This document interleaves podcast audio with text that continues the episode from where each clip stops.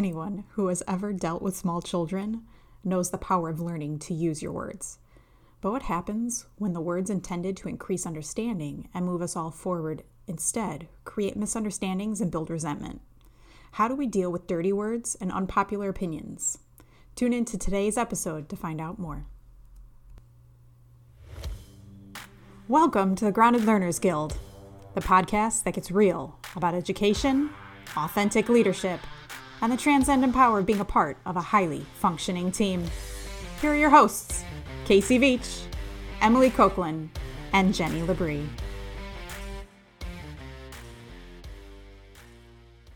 Maybe this is a bit meta, but Casey, you said something in our last episode that really stood out to me. The thing you said was words matter. Word choice matters. It's true. When we use words and phrases without intention, we risk the potential of confusing and alienating or hurting people who are listening to us instead of words bringing people together and making them feel seen and a part of something bigger. We all want to fall on that side of it, that side where we're drawing people in with our words instead of pushing them away. But are we? And what happens when we might express a concept perfectly, but that concept is one that, for whatever reason, has become an unpopular opinion in education? So, the question is this How do we scrub our expressions clean to better reach our audience, or do we even need to?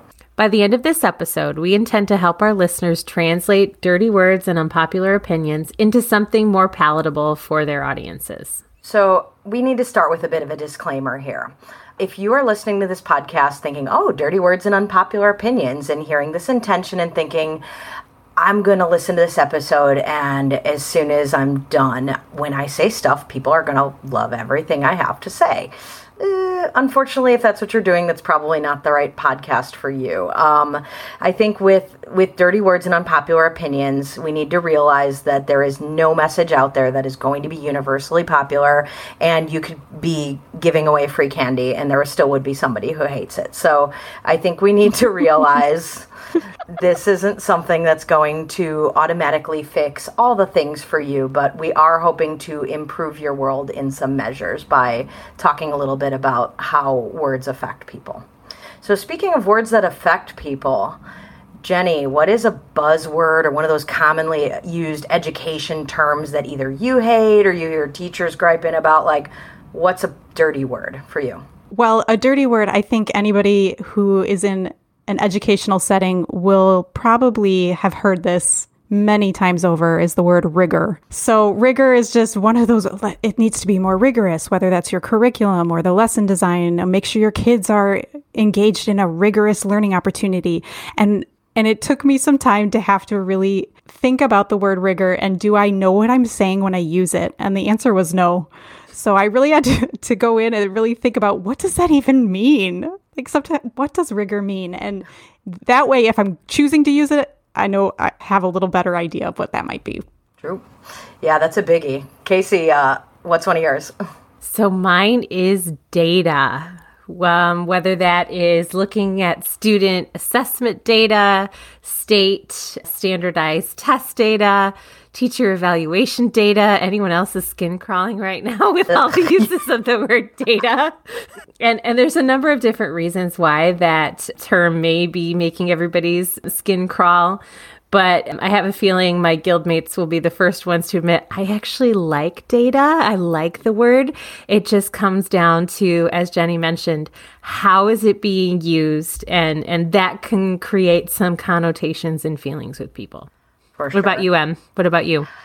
Uh, well, I'm going to cheat because I have more than one. So I would say that one of the ones that came up in my, my sphere of influence over and over is when I talk to teachers, they get really irritated with clarity. I think again, clarity, maybe not innately a bad thing, but that's a word where it always comes up when we ask teachers that are, what's something you can't work with right now, or you'll say it and you'll watch people like with their roll their eyes, yes, or push away from the table, like that physical reaction to like a dirty word, like that's what you're looking for when you uh, for like what not to do, right? And I'm cheating too because my older sister is an educator too. She's a fifth grade teacher, and my sister Katie, I asked her what her dirty word was, and and she said that hers was integrity. So is that like with fidelity? Oh God, That's my other one. yes. oh, oh no, I think I used that one. I'm, not, I'm gonna have to rethink how I use that. Uh, I think integrity and fidelity are like a set of evil twins, right? Like Yeah. that- Yeah. that's uh, those two tend to go hand in hand with very similar feelings. And I think we'd be remiss if we didn't at least mention some of the the 2020 special editions of dirty words. Like, what are some real particular like 2020 words that people hate? Because I'm gonna start with pivot. Like, people don't even want to watch that episode of Friends anymore. I could just imagine our pivot. listeners right now screaming at their, you know, at their stereo, like pivot. Yes. Or But I- pivot. I think the next one came as a result of everyone's hatred of the word pivot, but adaptive pause. Oh yeah. what is that supposed to be? It just sounds like like we know you hate that word pivot and shift, so we're just gonna make it sound smarter. Like Oh what? man. That's awesome. The other one that I actually really liked and it used to be more positive in my mind was unprecedented. But now it's just like all of this is unprecedented and do we really like what this unprecedented nature of reality is sometimes? And, and that one, I didn't re- even realize that it was bothersome until Emily, you mentioned it. Like, can we just stop using that word? And I kind of just shrunk down a little bit because it's true. It's it's at a certain point, it no longer becomes unprecedented, being that we're Right. still living in this. And not only that, but there was a pandemic in 1919. Like, have we learned anything? Like, th- there is a precedent here. Are we just ignoring it? It's precedented, just not in this time with this technology and these people, you know? So, In I our don't know. lifetimes, yeah. Yeah, I just got I just got salty about it. I think so. I love the special editions. We we Yes. need the we needed the 2020 special edition. Oh man, it's so prevalent right now. And by the way, listeners, if you haven't turned this off yet, bless you.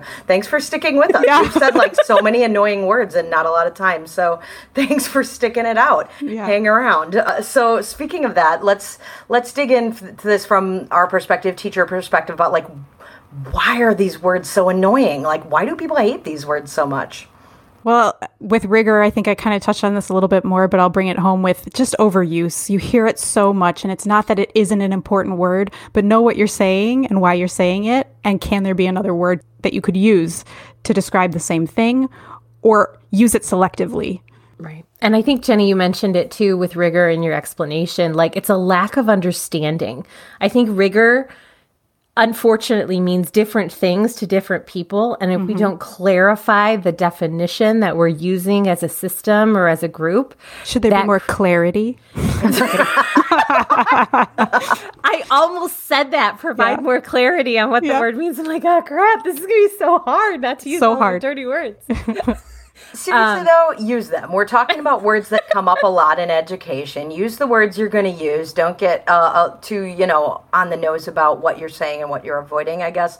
But what I would say is when we're talking about the ideas of how to work with some of these dirty words, this is where we ourselves probably have to say it to convince ourselves as well. Like, mm-hmm. words are hard. Like, and we're not here to make anyone self conscious about the way we speak. We, Lord knows we're all self conscious enough about how we sound. So I think it's something that we want to make sure that we're aware of when we talk about words and their power. But yeah, they're annoying, but you don't have to avoid clarity for me. You're good.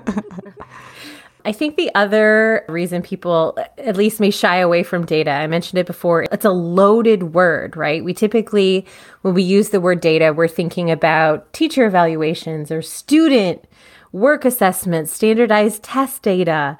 Like there's all these sort of emotionally charged initiatives or unpopular initiatives that are often connected where data is used to justify support or rationalize a decision. And I mean, data in itself does not have any evaluative sort of connection. The evaluation comes from the analysis of data. But because we so often see them in tandem, that's, I think, where that one gets its sort of connotation.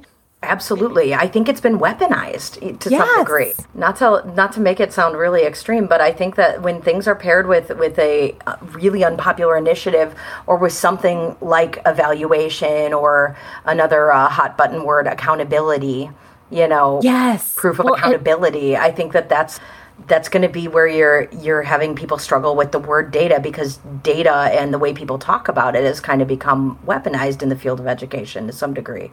And I love that you brought that up, Emily, because I think too, as educators now, we're charged with with collecting all this data, right? We're collecting classroom data, we're analyzing it in our groups. But do we really do anything with it? Like we have all of it, but are we really really using it to make decisions. And I'm talking from a classroom level, from a PLC level, from an administrator level too. You could have a prevalence of data, but if you don't do anything with it, what was the point of collecting it in the first place? So I love that you brought that up. For sure. Yeah, and another one I'm thinking is is this idea of like the the word itself or the way it's used in education like ringing false to people or even outright insulting them. Like that whole fidelity, integrity idea that we mentioned there. When you have to tell people to do something with integrity, what you're basically saying is I don't think you have enough integrity to do this on your own. I have to tell you to do it with integrity. Man, that's not going to sound good to some sets of ears, people who normally exercise eh, eh, integrity and do things with fidelity. That's just not the spin you want to throw out there. It says, I don't trust you. Well, it's a sign of professionalism, right? Like we show up, we do good things for students, for our colleagues, for whatever. And for you to say, you know, you really should be acting with integrity, like, yeah, duh. you know, like it's such a, it comes off as insulting that I don't feel like you're a professional. Yeah. What about and you, not, Jenny? Oh, and I was just going to say, it, sorry, Jenny. Uh, That's all right. Go right ahead. I got nothing for this segment. We can go on to the next one whenever you two are done. this one gets my goat, I guess. I've, you know, I God help anyone who makes my sister unhappy, but also like I think the the thing that bothers me so much about it is it's personal your integrity isn't just something you bring with you to your job. It's a it's a personal dig. Your imper- your integrity is part of who you are. So if you're being told to do it with integrity, that doesn't just say we don't trust you as a teacher. It almost says don't trust you as a person. So yeah, there's so many reasons that these that these words are bothering teachers and I think it's important to understand why people are triggered by these words and why they're setting people off as dirty words in education to really kind of think about what do we do about it. So before we get into that, I want to kind of introduce a concept and being realistic, I want to go over how to pronounce it. The word I'm thinking of right now is bowdlerize. And what that concept is when you it's it's particularly associated with media and it's when like swear words or dirty words are kind of like cleaned up or changed to kind of make it more appropriate for common consumption. So one of the best examples of bowdlerization that I can think of is the show The Good Place. Casey, you watch that too, right? Oh my god, I love that show. But yes. What are they doing? You know, you know what it is. Yep, forking shirt balls. I love it so much. And what? I hadn't watched I hadn't watched this show when we prepped for this episode and I ended up watching that first episode. So anybody that hasn't seen it like I had not, you, you don't have to get too committed to the show. You can watch the first one. It's like a 20 minute show and you totally can see this in action. Yep. What the fork? mm-hmm. Just like it so much. Called she's calling a girl a bench. A bench. yeah. So here's the thing about bowdlerization. Like we love our metaphors, but here's why this metaphor matters. When you bowdlerize something, and particularly the way they do it, like on the good place, the message is not lost. Their expressions, their the way they say the word makes it still sound like a swear. It seems like a swear. Meaning is not lost. Meaning is still translated when a bowdlerization is effectively done. I hate to throw any of you diehard people under the bus here, but an example of a badly done bowdlerization is the Yippee Ki Mr. Falcon line. You know what I'm referring to, uh, but that's what it is on TV and people are like, "What? What does that even mean?" It takes I you still out. don't even know what I don't means. know. I don't it either. means nothing because it takes you out of the moment. Mr. Falcon is not a character in that movie. It's nothing. Like it's just nonsense. So the thing about a good bowdlerization is it maintains the meaning. The messaging is still clear, but let's be real, it sounds a lot better or more charming, just like forking shirt balls coming out of Kristen Bell's cute little mouth. So that's what we're gonna go with. So let's talk about our own ability to bowdlerize because this Yeah, is what does that mean how for we us? can help people. Uh, how do we bowdlerize dirty words in education? Um, so the first one would be like take clarity, for example. What do you really mean by that word clarity? Are you talking about making your lesson objectives or your professional learning objectives very much clear cut? Meaning, this is what we're going to do by the end of this session. You're not just plugging in that word to show you know how to use it. So, really thinking about what that word actually means and almost pulling out your, you know, mental thesaurus, your mental Rolodex to clarify what that means. Absolutely. Having your little thesaurus, your mental thesaurus going to even just talk through that word is going to help people a lot, I would think. Jenny, what would you say would be a way to bowdlerize one? So, the one that I would say is rigor. I'll stick with that one since I've been using that throughout. And when what happens with rigor is that maybe we have different meanings or we really don't know what it is we're trying to describe with the word rigor, or somebody has a different definition of it. And so, what I've tried to do with that one is just explain it a little bit more clearly by saying something like rigor isn't more difficult, rigor just means more critical thinking is happening in that opportunity for learning to occur. You have them in a higher order level of thinking, and therefore, the the main goal, the outcome is really what matters, not the word rigor. Perfect. I, I, think another one that I would say is I say this a lot like lampshaded, and it means like shine a light on it, hang a lampshade on it, call it a lamp. Like, call it what it is. It, there's some things that you can't get around saying. I'm particularly thinking of those like 2020 special editions here, you know, or like how you tried to avoid saying clarity earlier, Casey. Mm-hmm. Like sometimes you just got to say it, but maybe it's just a matter of being like, I know we say this a lot, or not to overuse the term clarity, but what we're really talking about is da da da da da, or what we need you to do is this. And yes, I know this is a term that people overuse, but it's important to use it here because blank, and give people a, a reason and, and recognize the dirtiness of the world, word, I guess, and say it anyways. Like you're you're not always going to be able to talk around things, but sometimes you're just going to say it.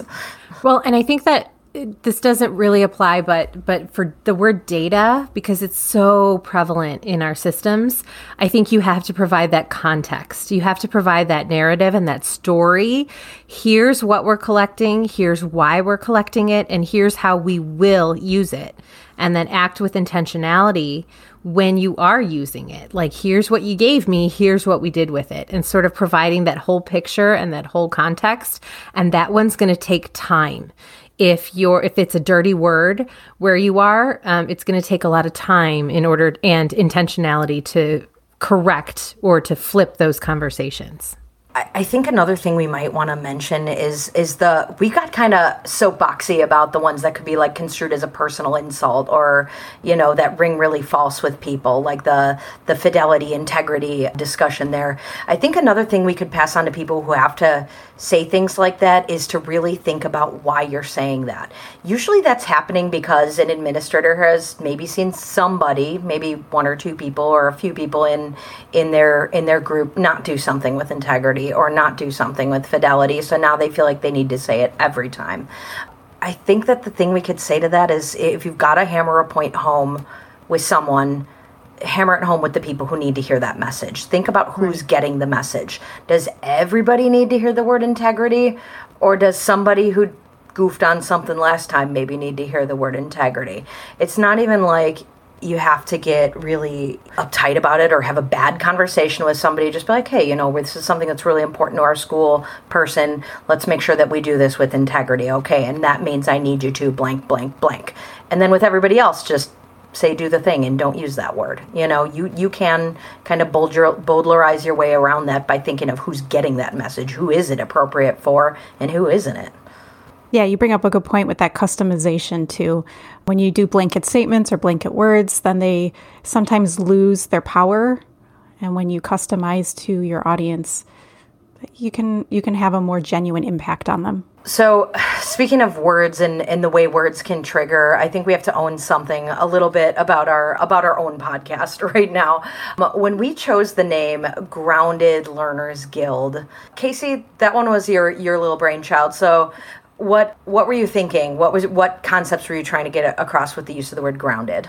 When the three of us were talking about names, we we had already bought into that belief or shared that belief that names matter and words matter.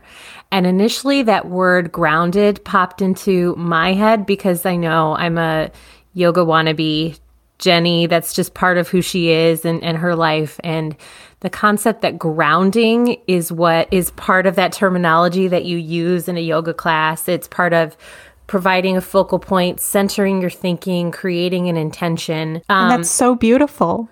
But what is. did that? But what did what did Emily first think of when she heard the word grounded? Well, I think uh, she needs to tell that part of the story. well, I thought, well, yeah, I'm going to out myself here, but I thought bad kids get grounded.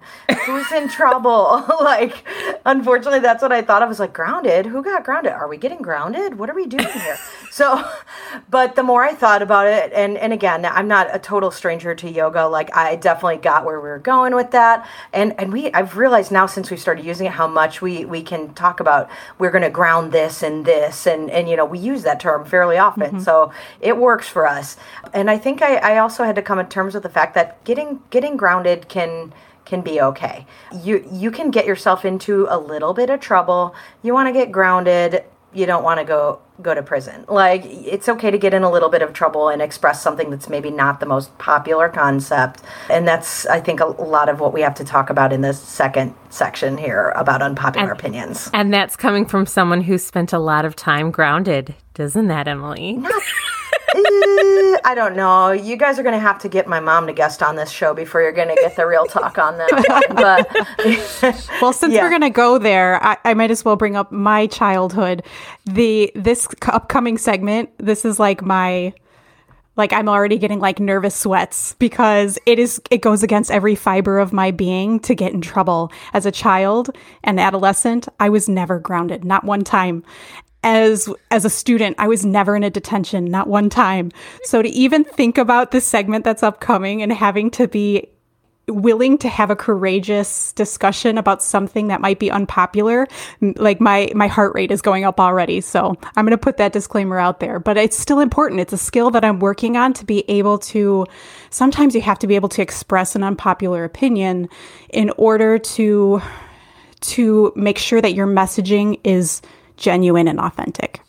And Jenny, I, am going to tell you this, and, and this is for our listeners too everybody has a belief or maybe even like a deeply held value that isn't in vogue maybe right now or ever. But there like i said at the beginning there is nothing that that everybody has in their heart that is universally popular. So sometimes it's just time to rip off the band-aid and talk about some of those things. And i think that we we want to encourage our, our listeners to be thinking about your own unpopular opinions as we as we proceed here. So uh, now, Casey, I know you're a little more comfortable being a pot stirrer, as am I. So, uh, what I'm so glad I don't have to go first.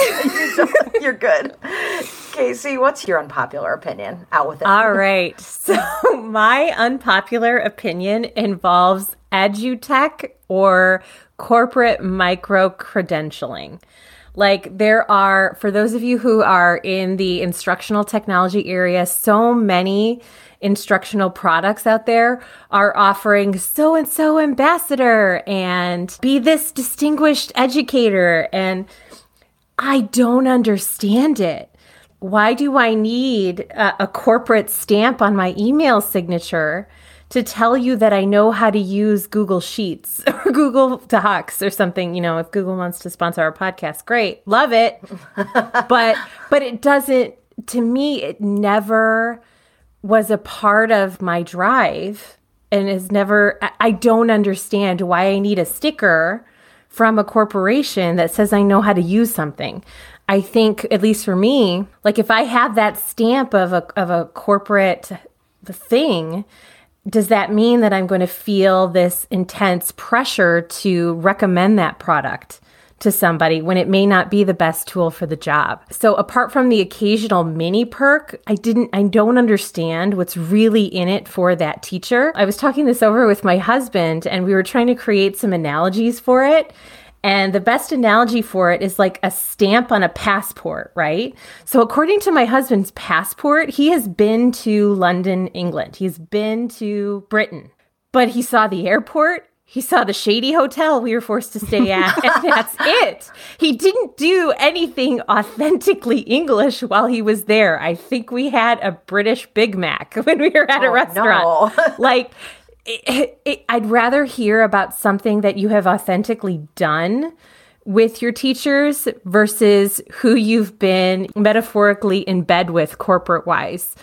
I'd be curious to hear from our listeners out there what what your reasoning is for making that a part of your email signature, your practice, but I would say for anyone that chooses to kind of go down the badging route, if that's part of it, make it entertaining and or make it facilitate inquiry. I just keep giggling about the one we did for a training and we'd use the phrase talk data to me. I'm like this I just it makes me laugh.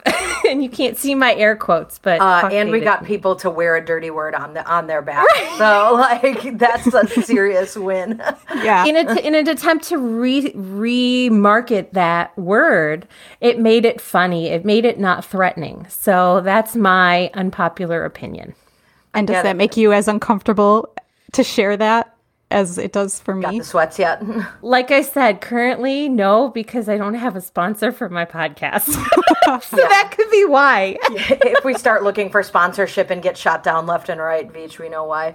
Uh, no why it's my fault. it's all good. But no, like to give you credence to what you're saying, I, I swear, like with you, it's always about the learning first, the tech second.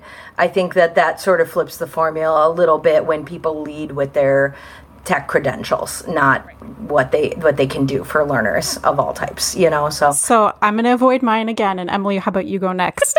on it. I'll buy you a couple minutes, Jenny. so here's my biggie is that I am I am sick to the point of disgust with the concept that focusing anything around teachers, that anything teacher centered is a bad thing.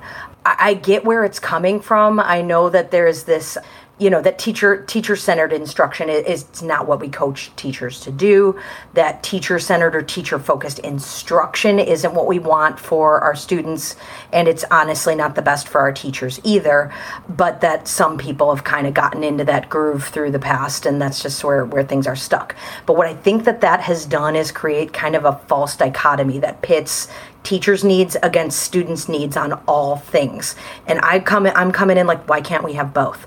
Why can't we have both? Or why is it a bad thing every single time to say we're doing something for for teachers and that that's good. We're going to do that and we're proud of it. It's almost like this secret thing that nobody wants to talk about when they do something nice just for staff and it's nuts to me. It's I, I will often use that analogy of like in in an airplane, right? Uh-huh. You get that my dad worked for an airline for years, and he'll probably freak out in excitement that I'm mentioning this. Yay. But he worked for an airline training flight attendants in emergency procedures, and you know that message that comes down in the event that the oxygen mask comes down. Please put your mask on before helping someone else. I think I've seen that myself when we're not taking care of the physical and emotional well being of staff. That's the biggest place where we need to have both. You have to take care of both your staff emotional needs and your student emotional needs. It's so true. And it, it just kills me because education is such a people job. It's so related around people and their emotions and their emotional well being and their ability to connect to each other. I can't think of any business where the customer person, the person who has the most face time with who we're trying to reach. The Clientele. yeah the clientele which in you know in the case of education is going to be our students where we want those people to be burnt out or angry or feel neglected. You know i, I think you know the difference between companies that that do that and companies that don't just by interacting with their people. And i think schools are no different in that regard if we're only offering differentiation, choice, and respect, consideration, all that important stuff to kids and not to the adults in our system, we're doing something very wrong. I wonder if, you know, somebody listening out there may be like, well, I don't think that that happens. I value teachers and I communicate that to teachers. But again, it kind of goes back to that your actions. Do your mm-hmm. actions match with what you say and believe? Or do, you know, have you extended that? Or are you over communicating all of the student needs? And that's super important. And this is why I think it gets unpopular, but like you don't want to neglect another facet. And in this case, sometimes it's the teachers. honestly, I think what usually what's good for the goose is good for the gander. If you do something that's going to help your staff, you know, discover their discover their passion, I don't think that's going to have a bad effect on students. You, you more often than not, you know, I think it's only really when you're getting into that centering of instruction where that where that should that there's a conflict of interest, and I think the rest of the time, it, it's for the best for everyone to occasionally focus some things on your teachers too. It's not a bad word. Stop saying that, or stop pretending it is. All right, Jenny. Oh, it's your my turn. Up. Yeah. Done. well, as I said, this is definitely a skill that I am working on because in order to be genuine, you have to be able to talk about things that are in, in such a way that they can be received by the the other person on the other end of the conversation in such a way that you're not alienating them or making them feel that you're judging them, but but yet if i have an opinion or i feel strongly about something that how do i how do i practice my delivery? So here we go. You got this. So yeah. So for for my unpopular opinion that i have come to see in many circles. I come from a family of educators. My grandma and my aunt were some of my biggest role models growing up as a kid. My husband is an associate principal. I've been in education for a long time. So I've seen this I've seen this on many different levels. And when you think about the idea of investing in people, it seems like a duh like teachers are the biggest expense. When you think of a budget, you think of a school budget, teachers are your biggest expense because they have benefits, because they are reoccurring year after year. You, you pay for their services. So investing in people seems like a duh. We do that because we need our teachers. But what I sometimes see is that conversation of like, let's keep FTE flat. And FTE is that full time equivalent or like that ratio of how do you determine how much staff you need to do the job that is at hand. And what sometimes happens is not necessarily that we don't have the personnel that we need, but what can happen is when you are in a leadership position, you think, oh my goodness, I have a specific implementation plan that I need to roll out and you start prioritizing you're like okay i'm going to need this technology these tools are going to be needed and programs are we going to run and promote? Sometimes what happens is we forget the the personnel that back it up or the personnel that are going to be the people that are they're the playmakers to use a sports metaphor there. They're the playmakers and are you investing in that personnel? And if you don't have the money to hire more more teachers or more specialists or whatever that might be the the one rule of thumb I would say is are you prioritizing them on your punch sheet? In the sense that are you considering what kind of effort it's going to take your personnel? Are you going to overburden them? Are these playmakers going to be so tired without the endurance that they need to keep going and make your your initiative or your program run then your program may not be as successful as you especially if you believe so so much in it. It may not be as successful as it, it needs to be if you don't invest in those people. So i think that that's one of those things that it's hard because it's like you, you can't just spend more money in public education. It's not that easy. But i think prioritizing your personnel and making sure that you you're communicating their worth to you and your implementation plan. I'd say for as uncomfortable that as that was for you, I think you put it really well, Jenny. I think I, I, think that this is this hits me because it's a it's a stretching. You know, I, I do feel like to try to make budgetary things work a lot of times the people get lost and the people get stretched. So mm-hmm. it's going to stretch people people's efforts out to not invest in personnel, but to invest in other things.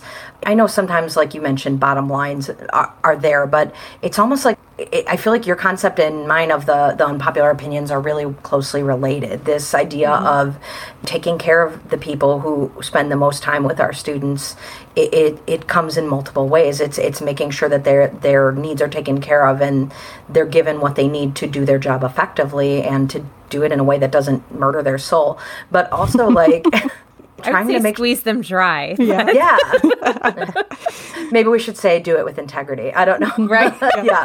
Like you get what I'm saying though. Like I think that the thinking of the teacher is trying to make sure that your your building or your your district is staffed to support initiatives that are important is crucial and not always done. Yeah, and you know, if fiscal resources are not they're not bottomless. Like you have, there's a, a limited amount of fiscal resources. So sometimes investing in your personnel may not be with dollars, but it might just be in how you approach a situation or what can you take off of their plate so they can do the job you need them to do in another sense. So it's really a give and take if it's not investing the money. So now that we've made you as uncomfortable as we possibly can, Jenny, with talking about unpopular opinions, I, again, I do want to make sure that our listenership uh, knows that your your unpopular opinions or what you are thinking is is a welcome concept with us. We uh, do want to kind of share and begin some discourse with our listeners, and are really looking forward to that.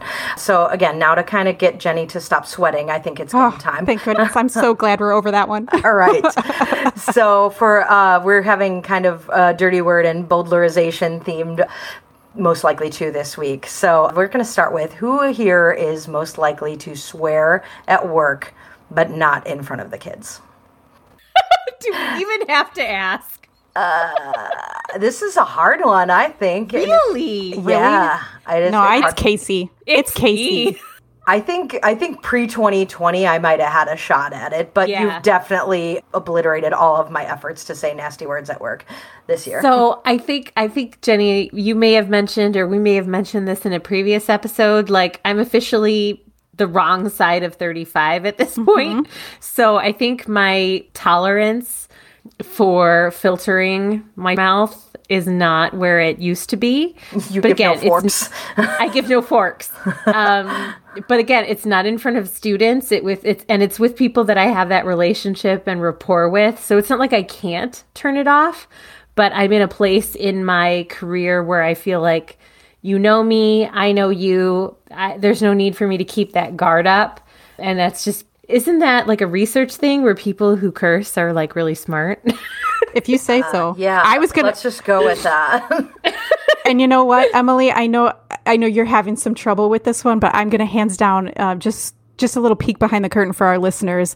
I have to edit Casey's swear words out more than any of the rest of us when when I'm editing these episodes. yeah, Jenny outs herself as our uh, guild editor here on the podcast as well. But yeah, all right, I'll take it. I'll take it.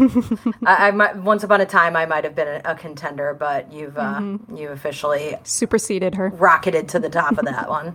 Nice work. So the next one is who is most likely to actually share with an administrator an unpopular opinion. Maybe not those ones, but an unpopular opinion. So I'm going to say it's Jenny. What? However, how hold I... on though. hold on though. All right. I Take. knew going into it, it. I knew going into it. Here's why. By the time it's communicated, it doesn't come off as an unpopular opinion. So I know this ties into our next section, but when it comes from you, you're like the golden child. So if Jenny says something, it means that there's an issue and it's taken seriously. Where I'm the pot stirrer, I guess. So I'm people stop listening to me at a certain point. But I think if it comes from you, it has more impact because you don't just say it. Jenny certainly says things with gravitas, but I was going to say you again on this one because I mean, and mm-hmm. it could be you or me. Like, I know I skeptic things up too, but uh, you know, I that's a hard one for me because like I think you or I would do it too. We just would like yeah. we have a panic attack afterwards or something, you know. Like I would I don't screw think... it up. I would screw it up. It would come off like verbal diarrhea and not make sense. Whereas if I do say it, it's had it has to have gone through several different boulderization. Yeah, yeah. Thank you for traveling. Yep. Boulderized it. It would have had to do that before it gets there. Mm-hmm. So. I don't know. I I guess it depends on how you look from what angle you're looking at this particular one. Because right. if I, if you're asking me to do it, I will do it and maybe I'm listened to, but I I do not willingly like to do it. Right. and I am more likely to shoot off the hip and like just say it. Whereas if we really wanted to go somewhere and have it be heard, I am not the best word, person to say it. All right. So. All right. So this one's a little bit less contentious. We'll see though.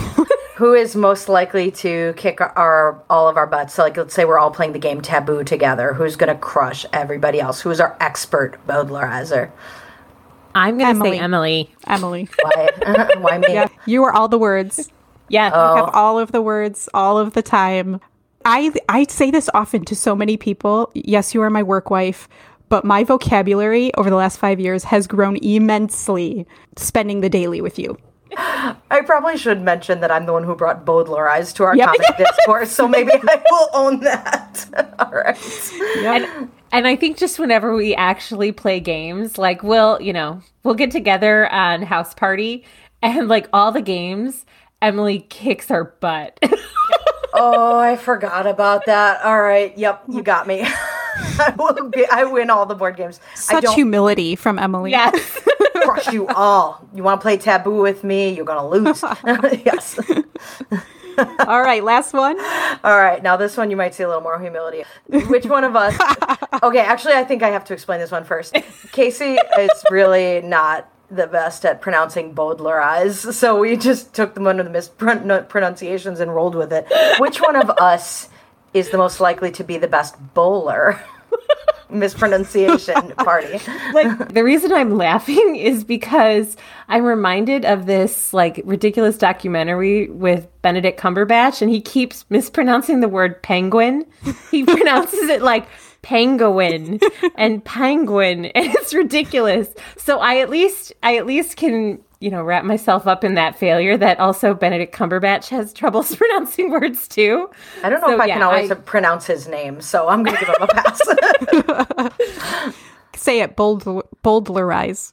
Boulderize. My mouth doesn't work like that. yeah. Bo Diller. Boulderize. Oh, Too Yeah, many I- syllables. Yeah, Too I many literally wrote the pronunciation down a couple of places and because you get it. knew I would screw it up, and I All right. appreciate that that you know that about me, and I love it you for it. I got So, it. who's the best bowler? Let's get back Bowler to the point. game. Ooh, so not me. Not me. It's oh, it's you. No. I would say Jenny too. That was my initial instinct because oh my gosh, you if my husband hears this, he's going to laugh his ass off. I am not a bowler. Uh, I don't know, but like you've got like weird secret talents sometimes. I thought you might be able to pass one on us, and not only that, but we're just talking of the best of us, not the best in the True. world. I was I have- trying to bowl well once, and I scored an eight. Eight. Single digits. I I have swollen fingers, so I can never get my my fingers in the holes. so when I'm at a bowling the- alley, I'd much rather just sit down and have a drink than actually get up and down and up and down and try and throw a big heavy thing at some some pins. All right, one game. I think you've got us, though, Jenny.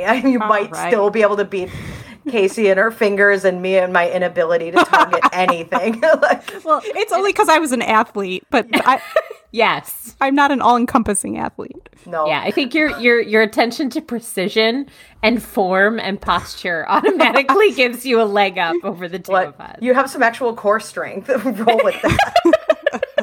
I could lift the bowling ball the best. Yes. Good. All right. So, our takeaways from this episode today first are to think about what your trigger words are. What are those words right now for you, our listeners, that are immediately causing you frustration or feeling that, like, that feeling in your chest where, like, oh, I can't stand that word? And then think about why are they triggering you? Are is it overuse? Is it because they're emotionally charged? Or is there a lack of understanding in your system or in your building on what those words actually mean? And think about from there which of the strategies we shared with you today may actually be helpful in addressing that concern. Next, kind of lean into what your passion is and focus again on what you can control. E- Especially for our position as coaches, we're not always in control of the message. So, focusing on what is within our sphere of influ- influence can be really powerful. And then finally, consider how boulderization works in your professional work. I screwed got it it. up again. I? Boulderization, consider how that works in your work life. So, thinking about using the word striving instead of low or struggling students, or the phrase those kids, what does that actually mean? And hopefully, through those strategies and those practices, you'll be able to take some of your dirty words and unpopular opinions in your system and really work on and be intentional with what they mean. Using your powers for good. So, a taste of what's to come on the Grounded Learners Guild. Our next episode will be the Make It Work mindset. All kind of in this environment right now where budgets were set before things sort of collapsed around us. So, we're going to kind of explore what it means to make it work and both the pros and cons when it comes to approaching change and innovation through that mindset. And then after that, we've got an episode coming up for you called My So Called Coaching Life Ways That We Lead from In Between. So, in that episode, we're going to talk about as a coach or a leader in your system, ways that you can kind of lead from where you are, given the resources and experience that you have. So, definitely tune in. You won't want to miss them. That's a wrap on today's episode. It's our sincerest hope to advocate for adult learners, and we aim to contribute to this community with genuine conversations about education, leadership, and topics that matter to you. If you'd like to connect, you can find us on thegroundedlearnersguild.com, on Twitter at cveacher, at TechCoachM, and at Jenny Labrie. As always, we believe in the power of feedback. It helps us keep growing and allows us to bring you quality and customized content. Subscribe to our podcast on Stitcher, Apple Podcasts, or wherever you listen. And don't forget to leave us a review. Consider sharing your own least favorite dirty words or unpopular opinions. Thanks again for joining us, Casey, Emily, and Jenny, in today's episode of the Grounded Learners Guild. See you at the next guild meeting, and in the meantime, do your best to stay grounded.